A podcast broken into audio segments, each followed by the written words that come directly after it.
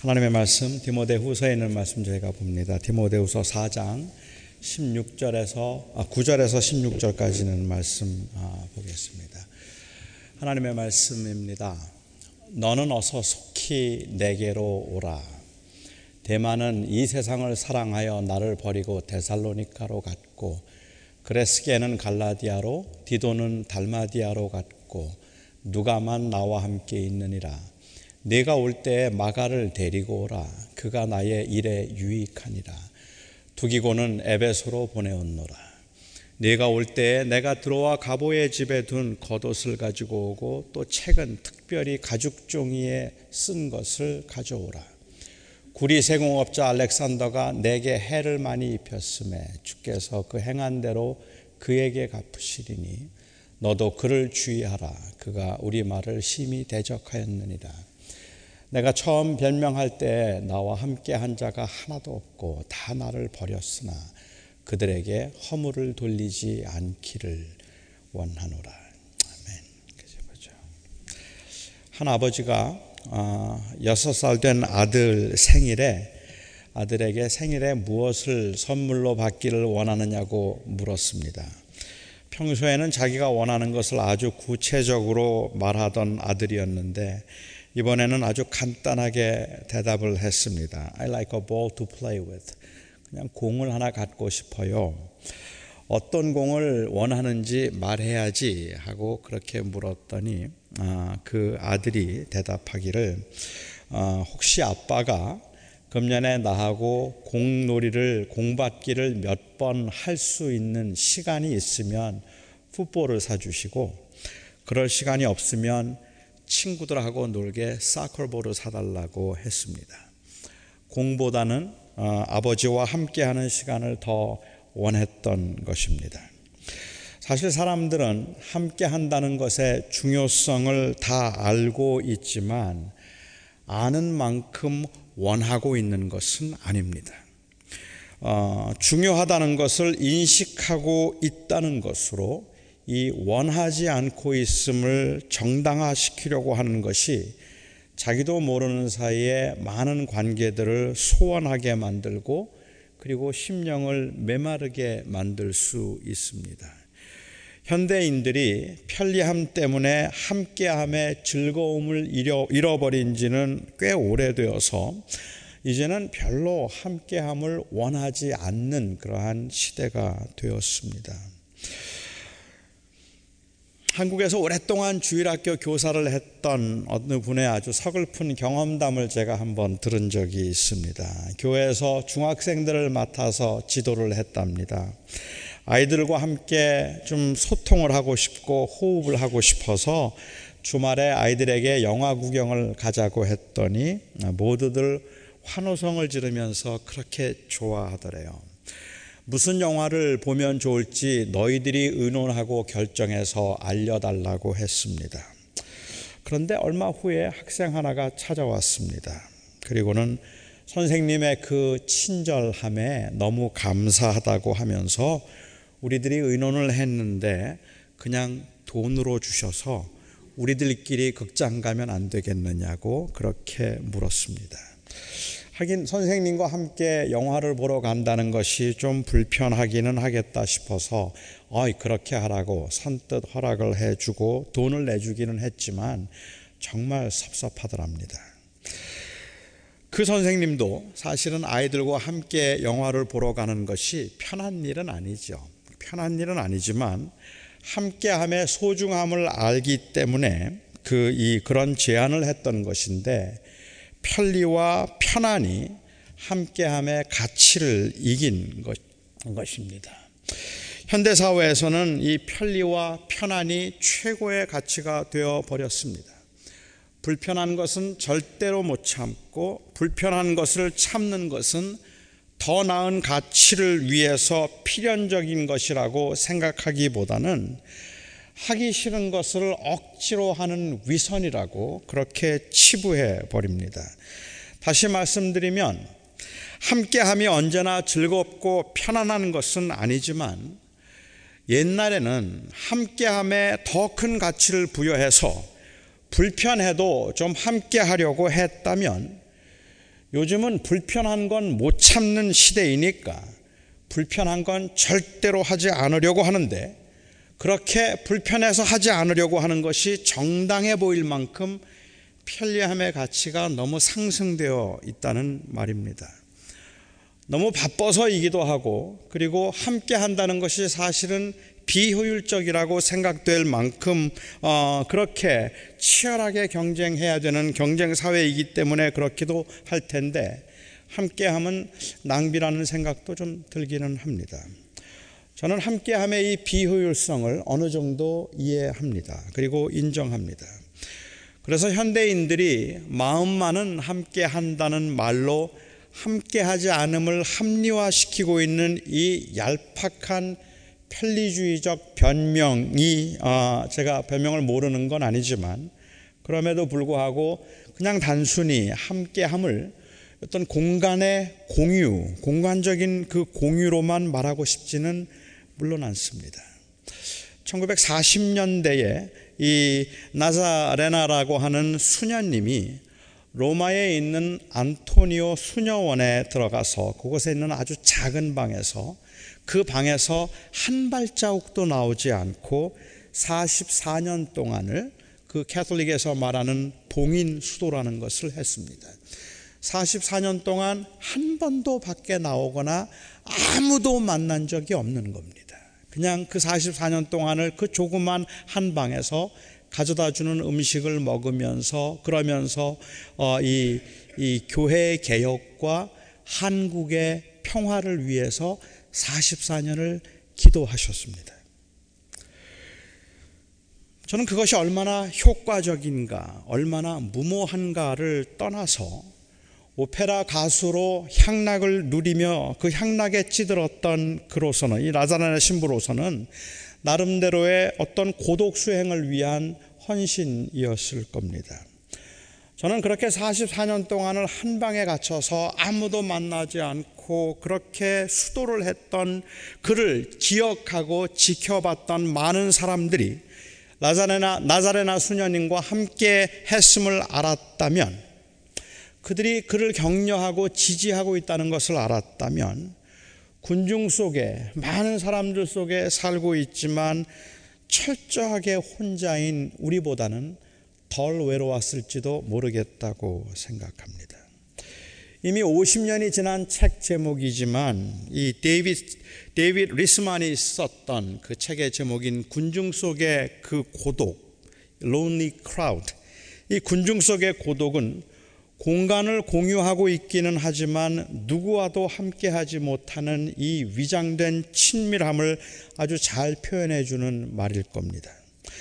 사람들이 정말로 외로움을 느끼는 때는 함께 밥을 먹을 사람이 없을 때보다는 사랑하던 사람이 마음을 닫았을 때이고 서로들 너무 바빠서 연락 한 번 제대로 하지 못할 때가 아니라 누군가에게 배신을 당했다 싶을 때 훨씬 더 큰 고독을 느끼게 되어 있습니다. 사람의 성정이 다 비슷한 것이라면 저는 오늘 본문에서 바울의 외로움을 느꼈습니다. 평소에는 잘 드러내지 않던 그 속내를 아, 가장 가까웠던 디모데에게 지금 드러내고 있습니다. 나이가 들어서라 할 수도 있겠고, 그리고 이제는 고난이 심해서라고 말할 수도 있겠지만, 제가 보기에는 바울에게 등을 돌린 사람들 때문에 느낀 외로움이었겠다 싶은 생각이 드는데, 이렇게 외로움을 표현하면서 디모데에게 구애하고 있는 이 모습을 그냥 하나님만 바라보지 않고 사람을 의지하고 있는 믿음이 없는 나약한 모습이라고 치부하는 것은 너무 아쉽다는 생각이 듭니다. 그리스도인들이 외롭고 그리고 힘들 때 서운한 마음이 생길 때 종종 하는 말이 있습니다. 주님만 계시면 돼. 하나님만 아시면 됐지. 하나님이 함께 하시니까 괜찮아 하는 말. 그 말은 진실된 말이고 그리고 정말 주님 안에서 이해하고 용서하려고 하는 그러한 아니면 홀로 서기를 위한 그 이 표현이지만 고독이 묻어나는 말이면 틀림이 없을 겁니다.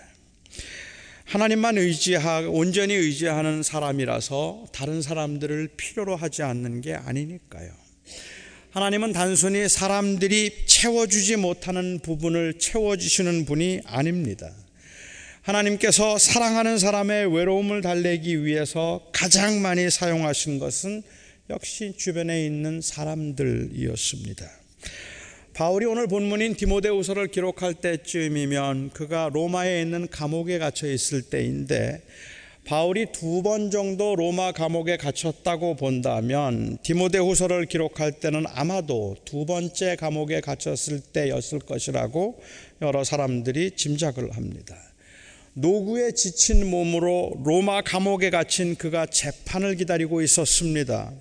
그런데 바울이 재판을 받을 때 바울을 변호해 준 사람이 아무도 없었다고 했습니다.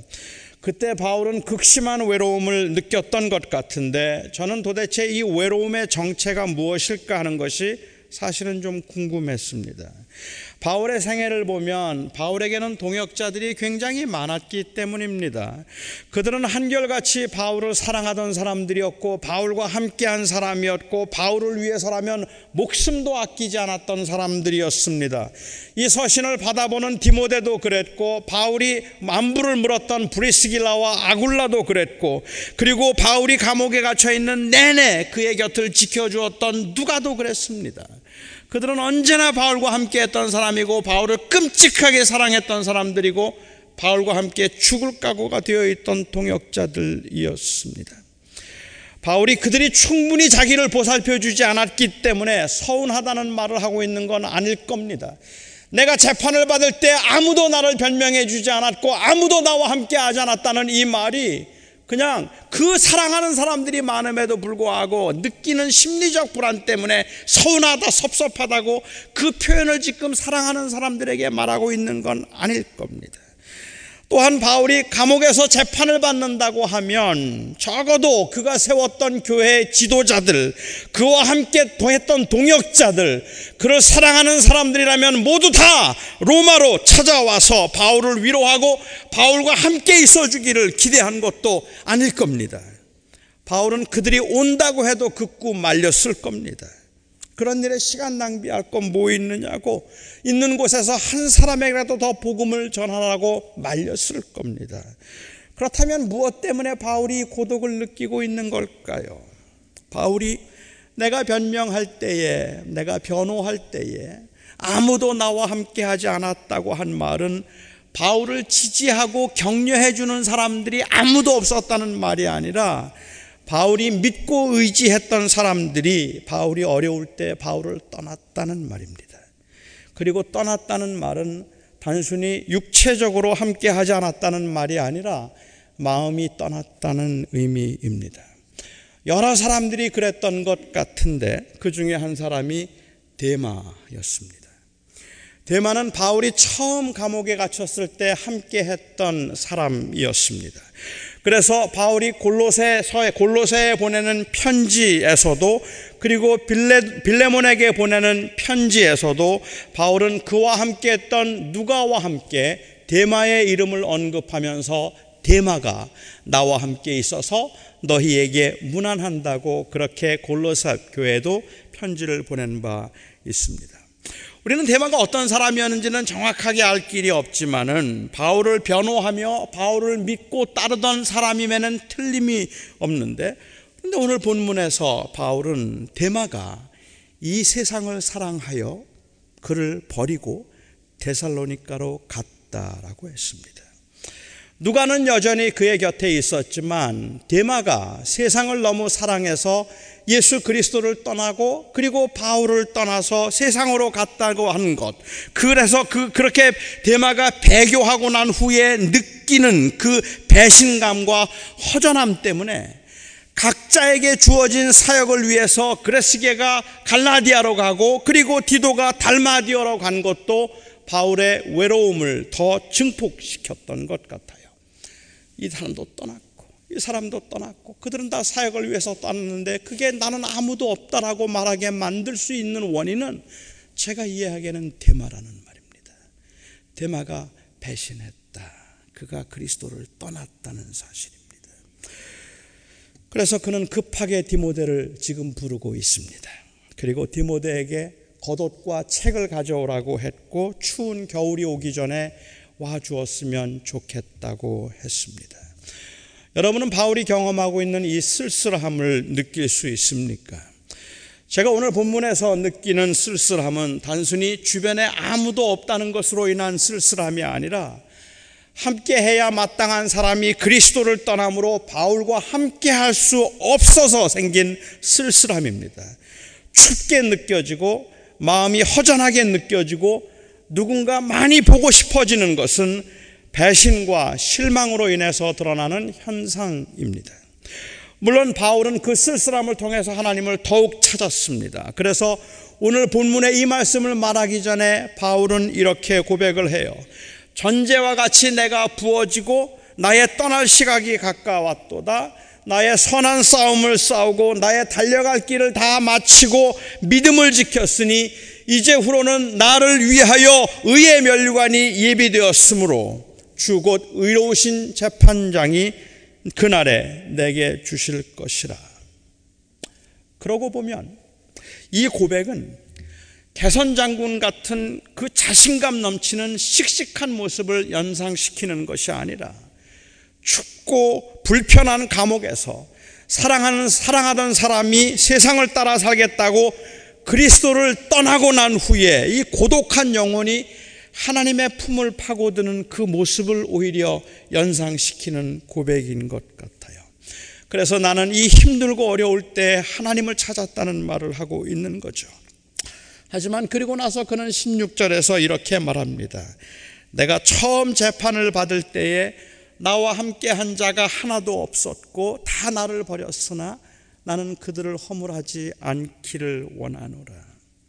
너무 괘씸하고 너무 섭섭해서 참 힘들었는데 이제는 그들을 원망하거나 아니면 그들을 미워하지 않기로 했다는 말로 들리지 않습니까? 물론 하나님만 있으면 됩니다. 그런데 그런데 사람이 떠나면 마음이 허전합니다. 디모데가 만일 이 말에서 바울의 허전함, 그 낙심으로 인한 쓸쓸함을 느낄 수 있었다면 그는 서둘러 겨울이 오기 전에 바울을 찾았을 것입니다. 그것이 함께함입니다. 저는 오늘 이 말씀을 어버이 주일의 말씀으로 여러분과 함께 생각하고 있습니다. 어찌 생각하면 어버이 주일날 이런 설교를 한다는 건 전혀 맞는 본문도 아니고 어쩌면 여러분들이 한 번도 들어본 적이 없는 어버이 주일에는 들어본 적이 없는 그러한 본문에 대한 설명일지도 모릅니다. 이미 말씀드린 것처럼 저는 이 말씀을 묵상하면서 바울의 외로움을 느꼈습니다. 그리고 비약일 수도 있지만 이 외로움은 부모가 느끼는 외로움과도 크게 다르지 않을 것이라고 생각을 했습니다. 젊었을 때는 천하를 호령할 것 같던 사람도 나이가 들면 자꾸 자신이 없어져서 허세를 부리게 되고 화가 많아집니다. 자식들은 하나 둘 부모를 떠나서 자기 인생을 개척하고 자기 식구들 챙기기에 너무 바빠지고 1년에 몇 차례 얼굴 보는 것조차 힘들어집니다. 어느 때는 많이 섭섭하지만 세상살이를 이해하지 못하는 건 아니기에 혼자 밥을 끓여 먹으면서도 그깟 외로움쯤 이해할 수 있고 견딜 수 있습니다. 자식들이 찾아온다고 해도 그냥 몸에 축난다고 그냥 그럴 시간에 나 찾아올 시간이 있으면 잠이나 조금 더 자라고 말릴 판입니다. 그런 부모의 마음을 외롭게 만드는 것은 혼자 먹는 밥이 아니라 자식에게 느끼는 소외감입니다. 부모의 마음에서는 함께 있어서 함께함도 아니고 함께하지 않아서 못해서 함께함이 아닌 것도 아닙니다. 내 자식은 나를 여전히 아끼고 나를 여전히 사랑해 하는 확신만 있으면 냉골이라도 견딜 수 있는 게 부모의 마음이고 내 자식이 나를 무시하고 나를 떠났다 싶으면 수많은 사람이 주변에 있어서 호의호식을 해도 사막에 홀로 있는 것 같은 외로움과 추위를 느끼는 것이 바로 부모의 마음입니다. 객지 생활을 하고 있는 저와 여러분들 중에는 몇 년째 부모님 얼굴조차 뵙지 못해서 늘 무거운 마음으로 지내는 분들도 계시고 빚을 내서라도 금년에는 내가 꼭 한번 부모님 찾아보리라고 그렇게 다짐하기를 몇 년째인 분들도 계실 겁니다. 함께 하지 못함이 불효라 싶어서 그냥 오늘 같은 날은 한잔하고 싶은 분도 계실지도 모르겠어요. 하지만 그런 경우라도 그렇게 죄송하고 그렇게 마음이 무거워도 그냥 전화로 어머니 죄송해요 라는 그 한마디에 외로움을 떨어낼 수 있는 것이 부모의 마음입니다. 아쉬움이 있지만 부모의 마음에 자식들이 바빠서 상황이 너무 안 좋아서라는 이해가 있다면 저는 그건 함께함이라고 감히 말하고 싶습니다. 부모님을 춥고 쓸쓸하게 만드는 것은 함께 모시고 살아도 춥고 쓸쓸하게 만드는 것은 그것은 무시와 소외입니다. 저는 동부에서 서부로 올 때 대륙횡단을 했습니다. 대륙횡단을 하기로 하면서 제 아들에게 제가 함께 가자고 했어요. 아들과 함께 추억을 만들고 싶었기 때문입니다. 아들과 함께 있고 싶었습니다. 사랑을 여행을 하면서 함께 제가 살아온 이야기도 해주고 많은 이야기를 하고 많은 좋은 추억을 만들 수 있겠다 싶었기 때문에 제가 제 아들에게 나하고 같이 대륙횡단하자 청했습니다. 그런데 당시에 10학년이었던 제 아들은 어릴 적부터 함께 지내던 그 친구들과 이제 마지막일지도 모르는 이별을 해야 하는데 하루라도 더 그들과 함께 지내고 비행기 타고 가겠다고 그렇게 그렇게 가면 안 되겠냐고 했어요. 뭐 이해 못할 일은 아니었지만 조금 섭섭했습니다. 그런데 그때 곁에 계셨던 저희 아버님께서 내가 같이 갈게 그러셨어요. 저희 아버님께서 대륙 횡단을 뭐 평소에도 원하셨던 것도 있지만 아마 그보다는 팔순의 노인께서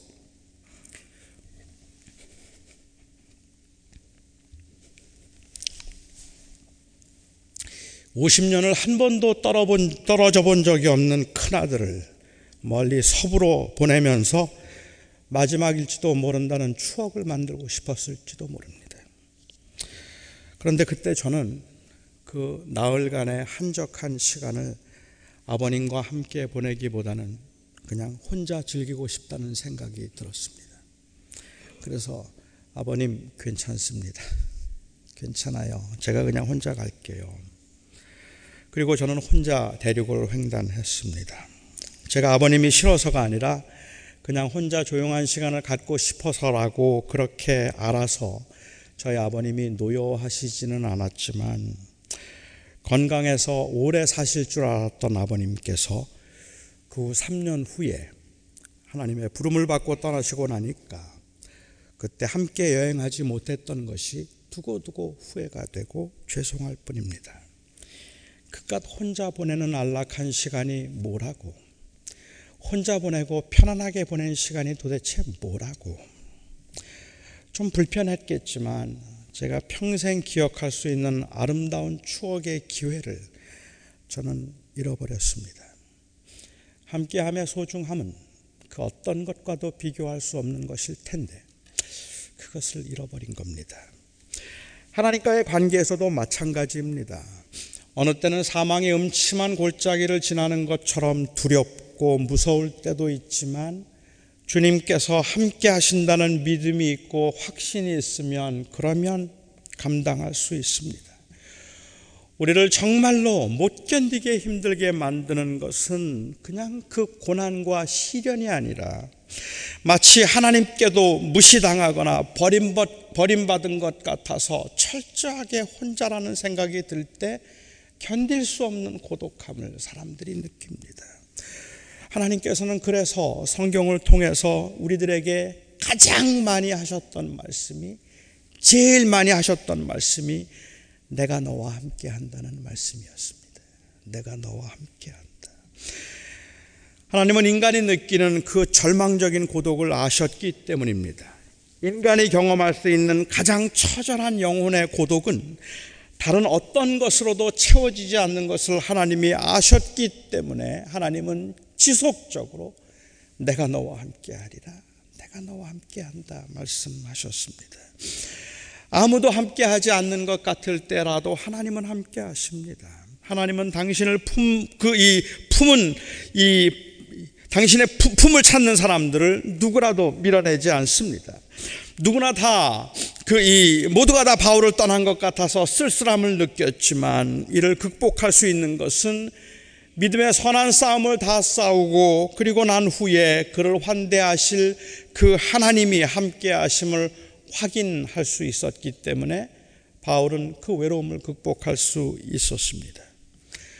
우리가 만일 이 은혜를 아는 자들이라면 하나님께서 이 영혼의 고독을 아시는 하나님이 우리와 함께 하셔서 결코 외롭지도 쓸쓸하지도 너 홀로 있게 두지 않겠다고 하신 이 은혜를 아는 사람들이라면 사람들을 무시하거나 외면하지 말아야 할 것이지만 특히 부모님에게는 그리하지 그리해서는 안 될 것입니다. 부모에게 그리하는 자는 아무리 열심으로 봉사를 한다 할지라도 은혜를 모르는 자요 믿음을 배반한 자라고 하셨습니다. 부모는 자식이 함께 시간을 보내지 못하면 아쉽고 섭섭하지만 상처를 받지 않습니다. 부모는 자식이 너무 바빠서 자식이 너무 힘들어서 그래서 1년에 한 번도 찾아오지 못한다 해도 부모는 이해할 수 있습니다. 그런데 부모를 무시한다, 은혜를 배반했다 싶으면 그 부모는 아무것도 그 외로움을 위로해 줄 수가 없을 만큼 상처를 받습니다. 하나님의 은혜 때문에, 하나님의 함께 하심 때문에, 함께함의 소중함을 아시는 우리 그리스도인들에게 제가 권합니다. 사람들과의 관계에서도 함께함의 소중함을 가벼이 여기지 마시기 바랍니다. 함께함의 소중함을 무시하지 마시기 바랍니다. 특별히 부모님을 잊지 마십시오. 부모님을 소외시키거나 아니면 부모님을 무시하지 마십시오. 그것이 가장 아픈 일입니다. 기도하겠습니다. 나의 하나님, 우리는 살면서 가장 외로움을 느낄 때가 배신당했다 싶거나 사람들이 우리를 떠나서 마음을 닫았다 싶을 때인 것을 너무 잘 알면서도 우리가 우리의 마음을 닫거나 우리의 마음을 다른 사람을 무시할 때는 그것도 느끼지조차 못하니 정말 죄인입니다. 아버지 하나님, 특별히 우리가 우리 부모님들에 대해서 생각해 보면 부모님들은 다 이해하신다는 생각에 가지고 있는 우리의 이기심도 견딜 수 없을 만큼 가벼운데 그것보다 더 큰 아픔은 하나님 우리의 마음속에 부모를 무시하는 마음이 있다는 것입니다. 아버지 하나님 함께함이 물리적인 공간을 공유함만은 아니라면 우리의 마음에는 언제나 우리의 부모님이 계셔서 그래서 함께 할 수 있는 저희가 될 수 있게 하시고 객지 생활 때문에 몇 년을 뵙지 못한 분들도 계시고 찾아가고 싶어도 찾아갈 수 없는 그냥 그리움에 사무쳐 살아야 되는 분들도 계시지만 하나님이여 그럼에도 그 마음 속에 언제나 그 부모님의 은혜와 그리고 그 사랑에 대한 감사한 마음이 있어서 함께 할 수 있게 하여 주시옵소서. 예수님의 이름으로 기도하옵나이다. 아멘.